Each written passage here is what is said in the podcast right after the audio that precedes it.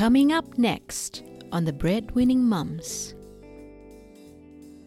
Sometimes when I'm hanging out the washing in suburbia and waking up to children vomiting in the middle of the night, I'm like, oh my gosh, I swear I used to be so cool once, living yeah. the dream.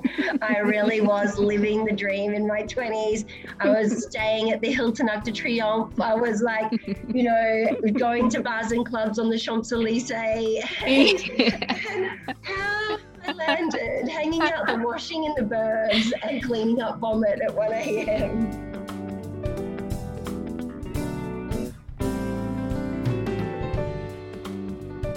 Welcome to the show.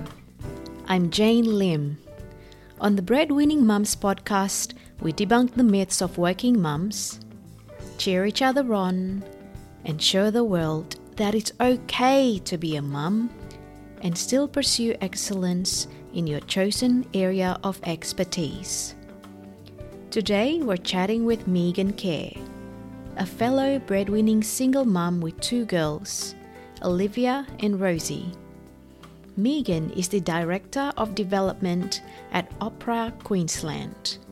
She shared with us her life story about growing up in regional Queensland and Gold Coast, travelling the world as a flight attendant and working for the King of Bahrain and Prime Minister of Lebanon before going back to Gold Coast to start her family.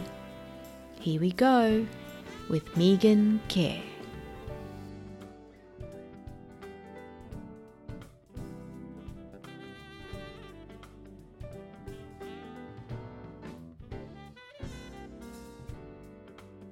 Hello, Megan. How are you?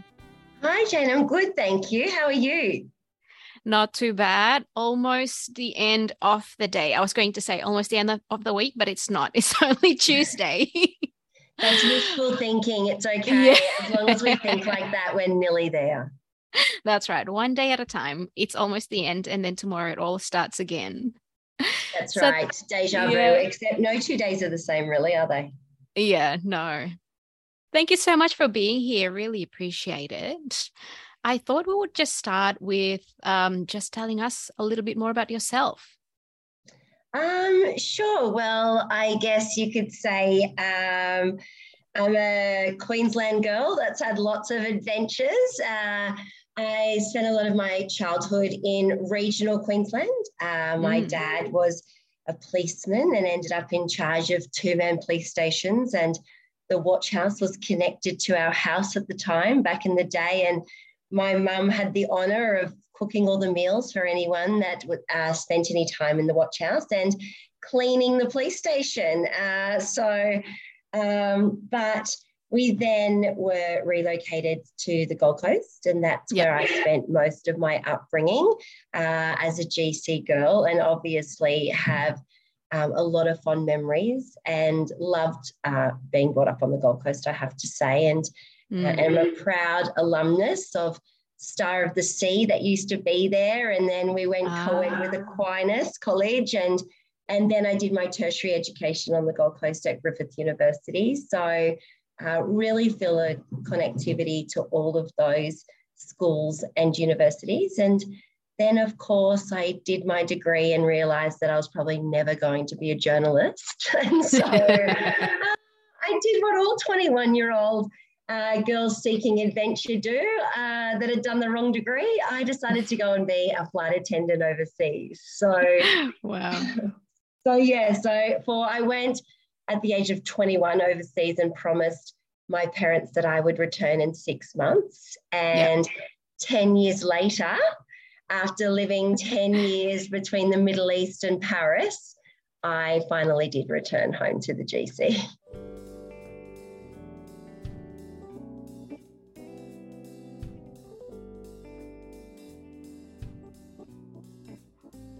So you must have grown up in a very, would it be a strict environment then, with your dad as, as the head of police? Yes, it definitely felt at times like um, he didn't really leave that at home. It was like we were, my sister and I were brought up with a little bit of uh, military sergeant major yeah. influence. And yeah. so um, But my mum was very soft and very uh, caring, and yeah. um, and you know, and she obviously brought a huge balance uh, yeah. into our upbringing, um, yeah. and you know, and she really a lot of times played mum and dad um, to yeah. my sister and I most of the time of our upbringing. I would imagine it would deter a lot of teenage boys as well. Was that the case? Anything you guys, or did you have to say, no, no, it's okay. Dad's not going to shoot you. Um, look, I would say that, you know, my mum says that most of her grey hairs over the years have been acquired through me. However, um, I would definitely say that in high school, you know, it was really all about enjoying school, and I didn't really Um, go boy crazy. So mm. I didn't really relate to boys as much. I really mm. missed actually going to my all-girls school that I had gone to before it shut down. I oh. didn't really feel um, as bigger, um, you know, investment, or it wasn't as relative to me, or it didn't mean as much to be going to a co-ed school. I really missed mm. that. Uh, all-girls school education, and mm. I found that to be such a valuable experience when I did have it. Um, yeah. But then I, again, once I went to university, then yes, it was uh, very much a lot less about the tertiary education and all yeah. about the boys. um, yeah. And so I'm sure that's where a lot of the grey hairs that my mum refers to were acquired. And your dad was still the head of police then at, at the time? Um, yeah, so he, my dad had then a very, very senior role in Gold mm. Coast Police, but mm. uh, my mum and dad actually divorced when I was fifteen, and so dad became a lot less in our lives, mm. um, and mum remained to be, you know, um, very much the the sole parent that she sort of had always been, even when they were married, I guess. Yeah, yeah. Okay, all right. So it's, it probably wasn't as prohibitive as I thought yeah, it would be. I know. It probably was a lot easier to um, negotiate and win with mum. Yeah, with your mum, yeah. Than it okay. would have been with my father at the time.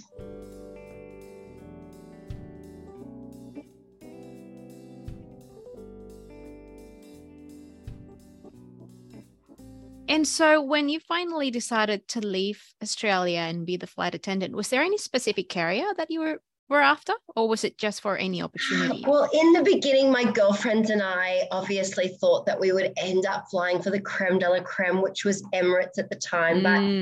But um, with all of our determination, we ended up, no, sadly landing with Gulf Air, which was a little bit uh, known as the poor cousin. However... Um, I was put in with a batch of about ten other Aussie girls, and our batch number was called A B six one five, and that group of women, um, majority of them have gone on to remain and be lifelong friends, and actually, you know, two of them have been um, godparents to my two little girls, and oh, beautiful. We've all been at each other's weddings, um, mm. and we've all lived through the trials and tribulations now in our uh, mid to late forties of what mm. life had in store for us. We always knew, we would always say we know what we don't want, but we're just not sure what we do want. But I think I think we've broken every list of everything we said we'd never accept or put up with or go through. um, and we really have all been there for each other in the yeah. best of times and the toughest of times. And so... Um, yeah, so Gulf Air and Bahrain was where we landed, where I landed at the tender age of twenty-one. Uh, mm. I had only been overseas to Vanuatu um, at the age of nineteen. So yeah. it was a massive eye-opener. Yeah. And, um, and then within sort of the first year or so of us working for Gulf Air, I don't really know how much we all liked Gulf Air. I think there were a lot of uh, sick days taken maybe, but we definitely loved the fact that we had landed on Fantasy Island, and we loved Bahrain, and we yeah. loved our community of hosties that we all had so much fun with, and we loved, you know, we loved the London overnights, and we loved mm. um, you know, Italy and Paris. Just not sure if we were that crash hot on how then we'd have to get there, and the long haul flights we'd have to work to get there. yeah. Um, but then by chance, you know, just timing is so key in life. But um, the, there was a new king of Bahrain, and he had bought himself a brand new seven forty-seven uh, palace in the sky, and mm. he was looking to recruit Australian and South African crew and captains to um, work that plane. And mm. so I was lucky enough with some of my girlfriends that we were um, lucky enough to get the positions on that crew, mm. and we went on mm. then to fly with uh, the Bahrain Royal Flight for wow. the next uh, few years. And that really was just the most amazing experience, and it was an education that money can't buy, but mm. it's stories to tell my grandkids, and, mm. it's, uh, and it's experiences that I will forever be grateful for.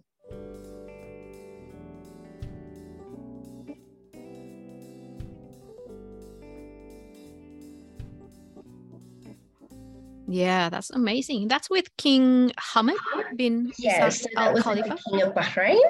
Yeah. And uh, and then after I had worked with the Royal Flight for a few years and realised that, you know, I loved that line of work so much that mm. I was then fortunate enough to be recruited into um, to work on the biggest privately owned plane in the world at the time, which was a triple seven, and that mm. was owned by the Prime Minister of Lebanon, Rafik Hariri. Mm.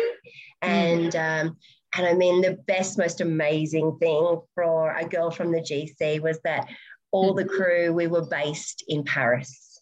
And oh, so, nice. Yeah, so living and working in Paris for the next three years will forever remain a highlight of my life. And I, you know, sometimes when I'm hanging out the washing in suburbia and waking up to children vomiting in the middle of the night, I'm like, oh my gosh, I swear I used to be so cool once, living yeah. the dream. I really was living the dream in my twenties. I was staying at the Hilton Arc de Triomphe. I was like, you know, going to bars and clubs on the Champs-Élysées. How I landed, hanging out the washing in the burbs and cleaning up vomit at one a.m. At least you have those memories to go back to, Megan. Yeah, could be always. Worse. Absolutely. And look, and life has to move on in stages, you know, mm. like I knew that at the age of thirty that I was mm. always going to come home and mm. endeavour to really build a corporate uh, career, and mm. I w- wanted to I wanted to settle down. I wanted to have children, and I wanted to do that back at home. And I sort of knew, my mum always says that she knew I had gotten homesick after ten years when I would say to her, I'm looking out at the Eiffel Tower from my bedroom and I really wish it was the Q one. And so okay. that's how you know that, you know, it's time for them, the girls yeah. from the G C, to go home.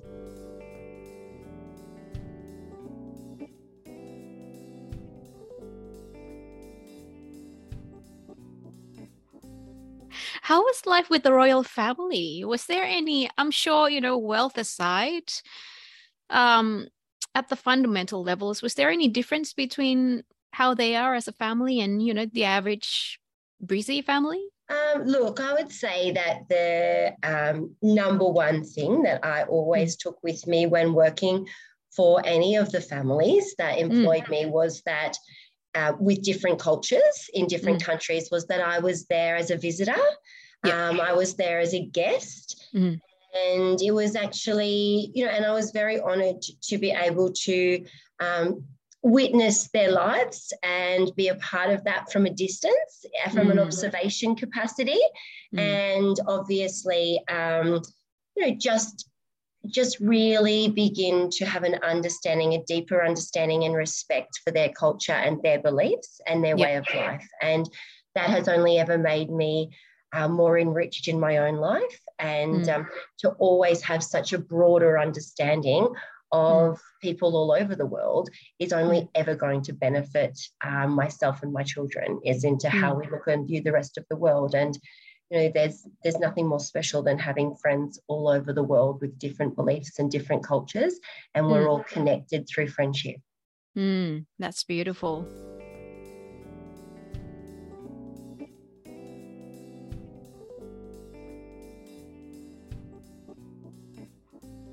Talking about children, did you always know that you were going to be a mum? Yes, I always knew Um, and, and clearly my ovaries would never let me rest until, uh-huh. so I definitely, uh, my biggest ambition in life was to mm. always be a mum. And mm. um, I'm so glad that I did have that commitment to that role, because I was really going to need it. Mm. Um, my first, uh, my eldest daughter, Olivia, um, she's ten. And mm. she was, you know, what we saw as the greatest gift ever after years of an I V F journey. Mm. And obviously um, all women that have to struggle with fertility and especially I V F understand the heartbreak, the constant heartbreak that goes with an I V F journey, and, you know, and the miscarriages and the failed mm. attempts and everything. Your, your whole day revolves around an egg collection and what that yeah hormonal roller coaster yes. as well. Yeah, I know, absolutely. And so um and you know, it's all about giving those needles from hip mm. bone to hip bone and mm. and really getting high on hormones. Yeah. So uh there are so many layers to it, and I still truly believe that it's still far more taboo than it should be yeah. um in this country. And I always welcome conversation uh, around joining other women with their fertility journeys and and the real challenges and heartbreak that come with that, and to be able to give understanding and and you know love and support to anyone going through that is always something that um, I love to be a part of.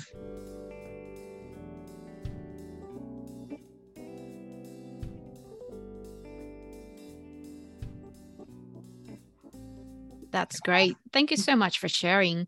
I was just um, discussing that with my previous guest, actually, Elisa Green, and we were talking about how infertility and um, miscarriages is something that we should talk more about, because it is a very commonplace occurrence, uh, but it shouldn't deter us from talking about it and encouraging each other for, you know, just keep on trying.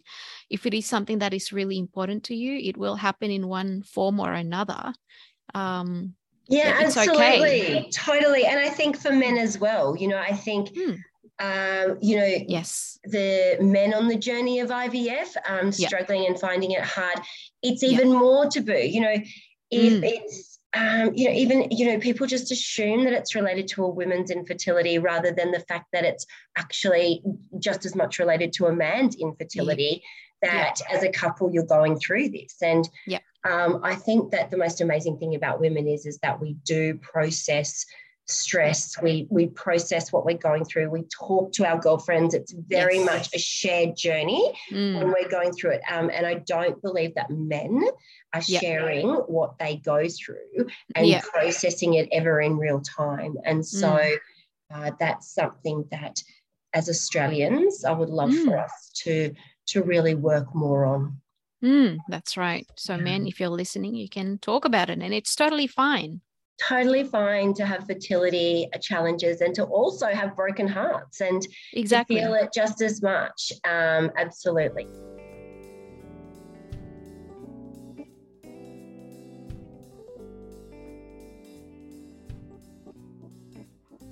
I guess um, after then finally getting our greatest gift ever in Olivia and being mm. so grateful to have this one baby.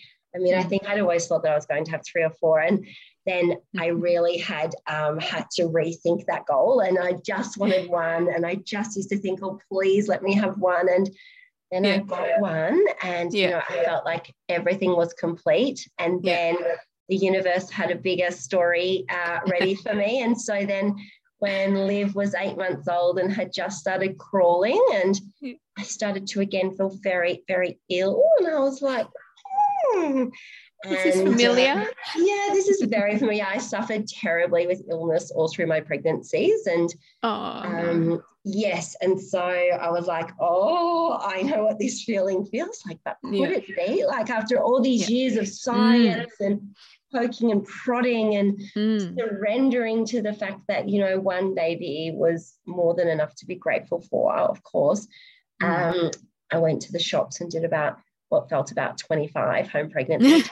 And they were all positive. And so then um, then we were given our greatest natural surprise ever, and that was our um, beautiful second daughter, Rosie, and Rosie is nine, and yeah. um, and I had these two babies under two.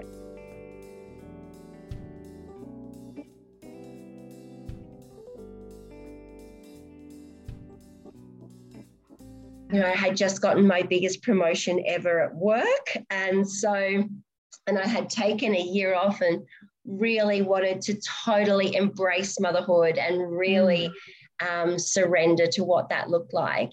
Mm. And uh, and then I went back from my maternity leave, pregnant with Rosie, to tell my my boss at the time that you're not going to believe this.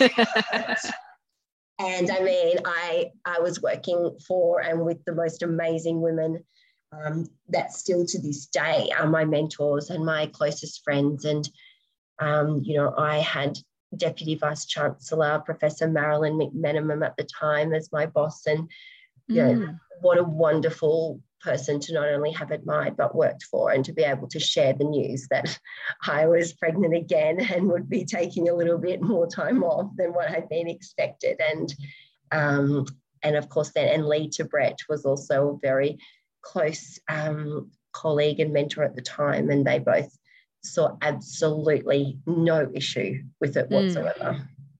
Brilliant. What were you doing at the time? What was your role? At the time, I had just been appointed as Deputy Director of Development and Alumni for Griffith University.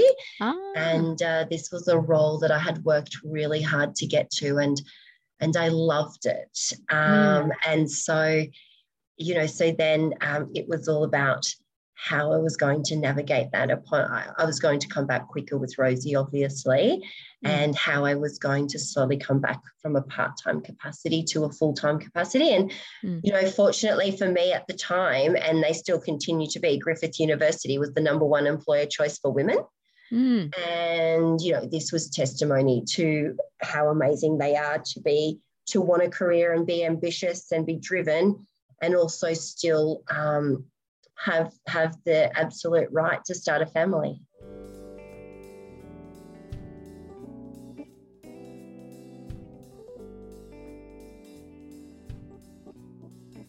So you mentioned that you've always known that you were going to be a mom. Did you always know that you were going to be a career woman?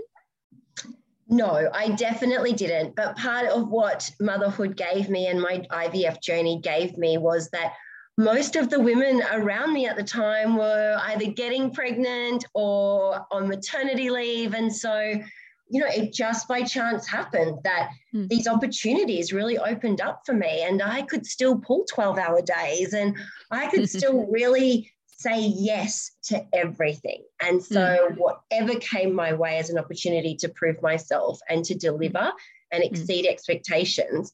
You know, um, my roles at Griffith University really became my my babies that I didn't yet have. And so mm-hmm. um, I was able to really um, build an impressive uh, career at Griffith University that really allowed me to challenge myself and really yeah. allowed me to know that without a doubt, one day I want to, um, you know, I want to be the best at what I do, but I want to be the boss. I want to be mm. able to create strategies and make decisions and be accountable for what that looks like, and really um, create dynamic, diverse teams um, with huge skill sets and and take us places. And mm. for all the women um, that Griffith University provided me with to work for or to work with, mm. the one thing that they really instilled in me was that there was enough room at the top for us all to shine. Nice. And so the fact that I was able to build that uh, mentorship of women, or those guardian mm. angels of my career, um, early on in the process, um, starting with Griffith University, mm. and having them truly show me that their belief that there was enough room at the top for all of us, it yep. really started to instill in me the confidence that I needed to know my value.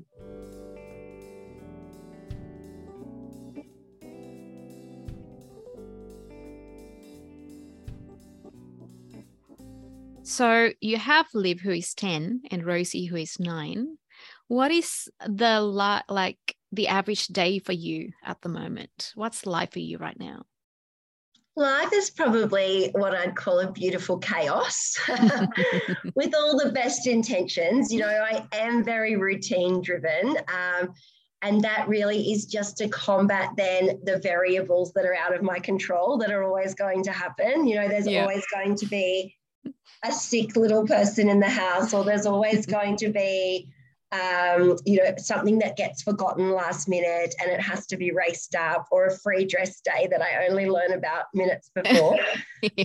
um, but, you know, being recently separated and entering into a new world now as a single mum, mm. and having, um, you know, um, a big job that I love. Mm. And it really is also about being kind to myself. And yeah. you know, the girls come first, but um, my career allows me to be able to never feel in conflict of that. And so I definitely work smarter, not harder.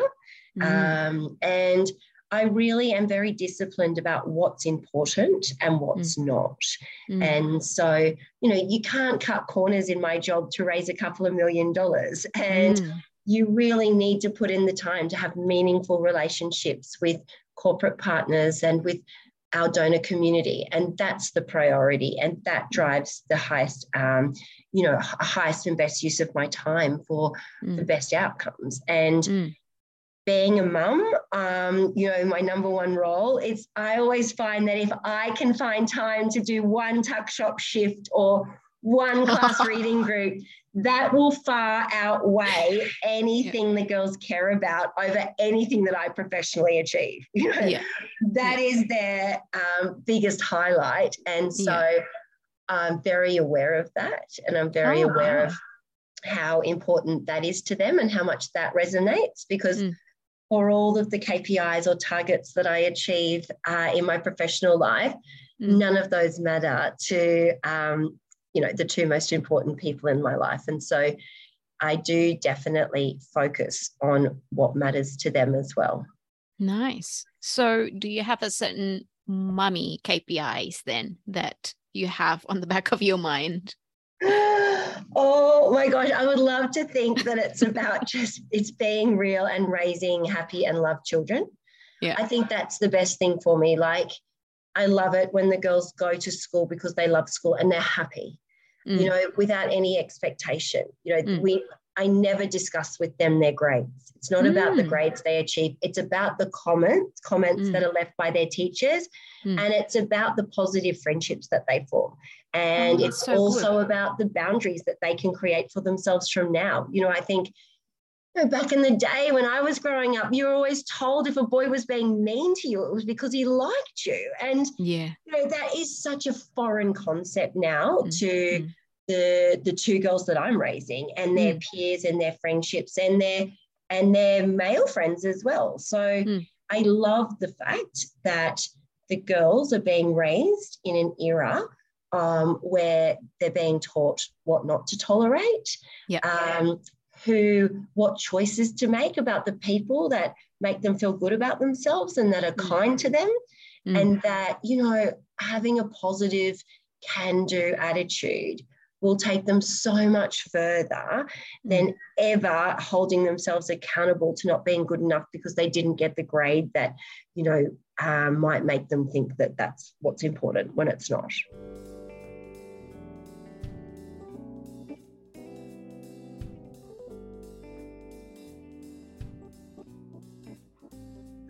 So you mentioned that you recently separated. Yes. Do you have the girls with you full time or? Um, I do have the girls with me majority of the time. And okay. so, um, but I mean, as a disclaimer, I have always been quite used to juggling the girls um, at times by myself because their dad for um, most of their life was fly in, fly out.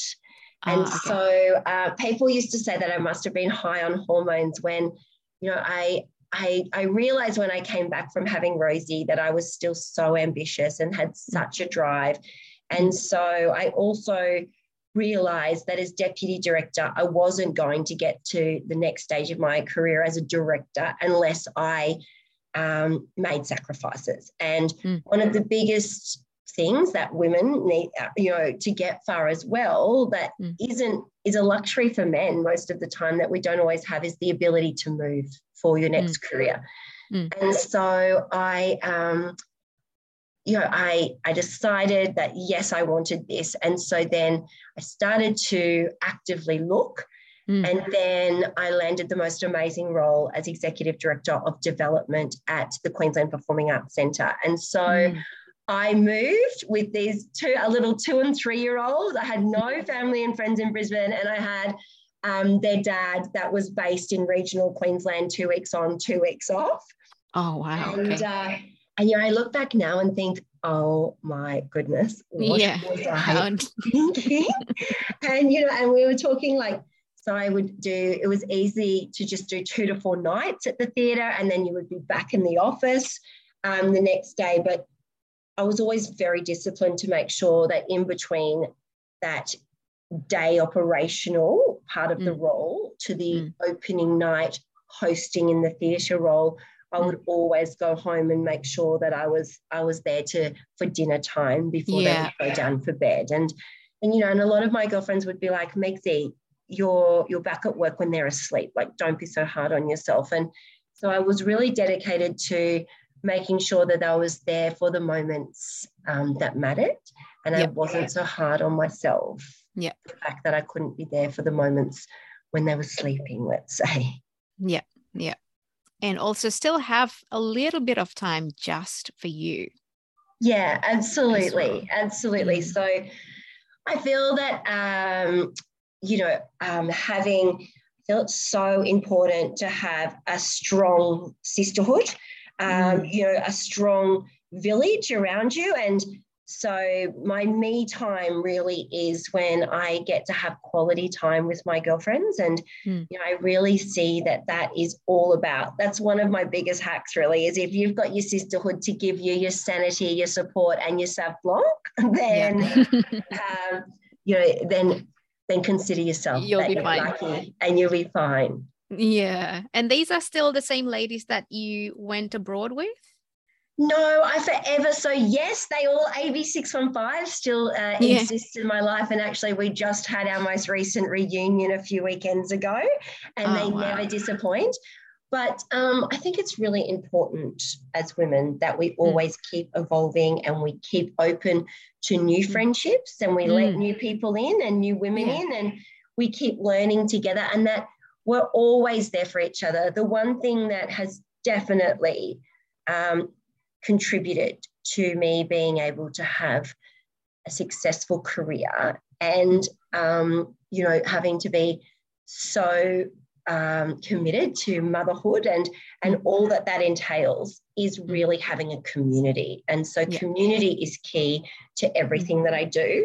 And mm. there's so many amazing men and women within my community, where we all have demanding careers, but mm. we all have children. And so mm. we all come together to help with pickups, to help with drop-offs, to mm. um, coordinate what it's going to look like to be in two places at once with sports yeah. on a weekend, or, you know, um, to really, to really just have a complete understanding for each other as to how we can all come together and mm. help and be part of the solution. And yeah. I definitely feel that with the community of parents who are mm. all dear friends to me that I've made in Brisbane. And Brisbane has been the most amazing city um, mm. for, for the girls and I now to live in and have that sense of community. Yeah, I agree. I just went to Brisbane not too long ago because my uncle lives there, and it has such a like family-oriented feeling. Even in the city, wherever you go, actually, everything is very family-friendly. Everything. And the fact mm. is, is that Brisbane is a city to be reckoned with on a global scale. Mm. Arts and culture, you know, mm. education, the Olympics are coming, mm. um, and, you know, sports. There's nothing as a pillar that makes a great city that Brisbane yep. doesn't have. And yep. so where, what's the linchpin that, um, you know, embraces all of that is the fact mm. that Brisbane has great people and mm. great families and mm. great communities. And that really does provide Brisbane with the ability to be such a livable city and such a city in demand um, from everyone around the world. Mm, and the weather doesn't hurt either. Yeah. Or beautiful one day, perfect the next. Yeah, that's right. My auntie was saying it's either great or perfect. Yeah, absolutely. And I, I can say, yes, auntie, we agree. We would just like a, bit, a little bit less flooding, please. Yes, so that's we right. We could just ask for that because of all the poor people that genuinely suffer and lose so much through the floods. But mm. um, other than that, we we can definitely say that Brisbane is absolutely perfect.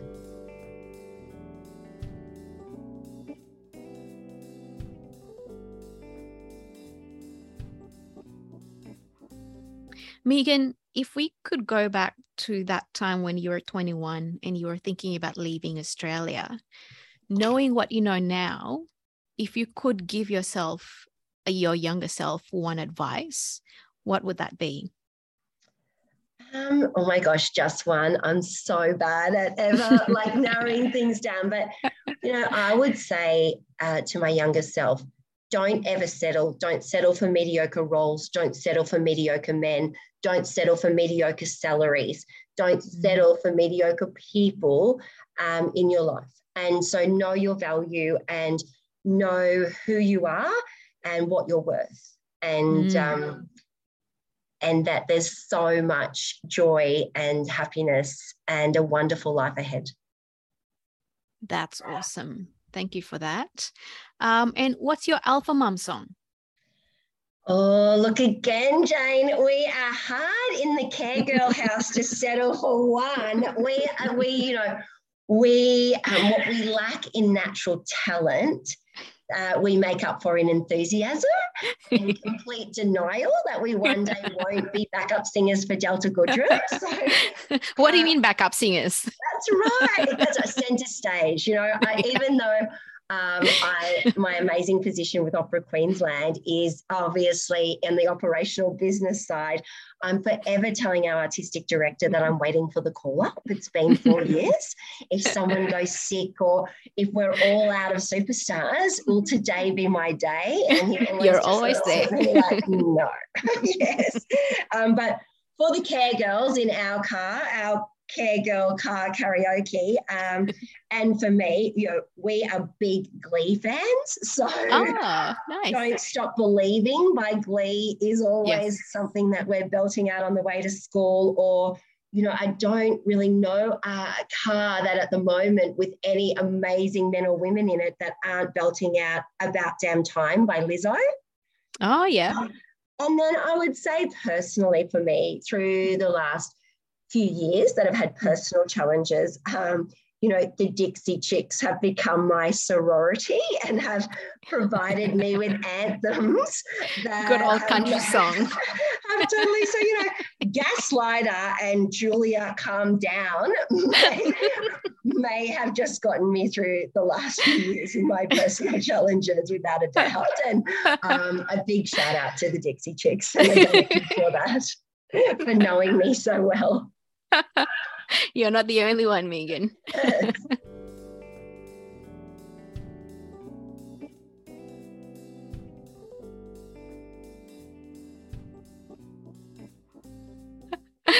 Oh, great. Thank you so much for that.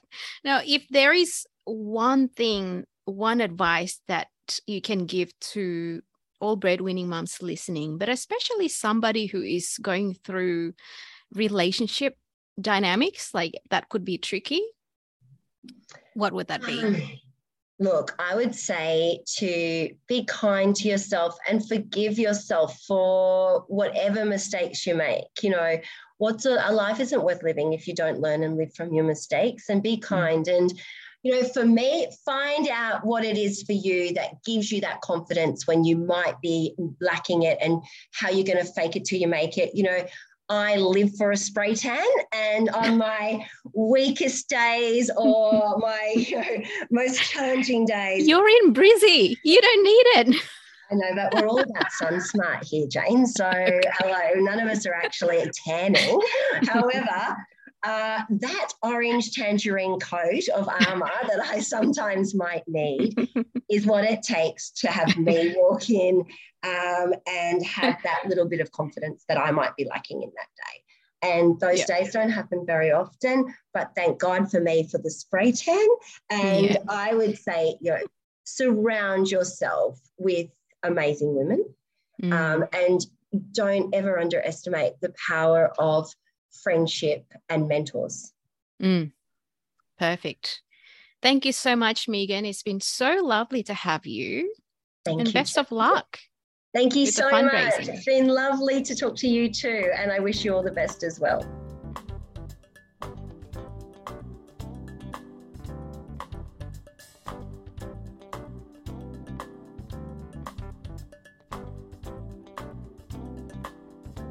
Thank you so much for listening to Breadwinning Mums. Please subscribe and leave us some feedback so we can continue to make the show better for you.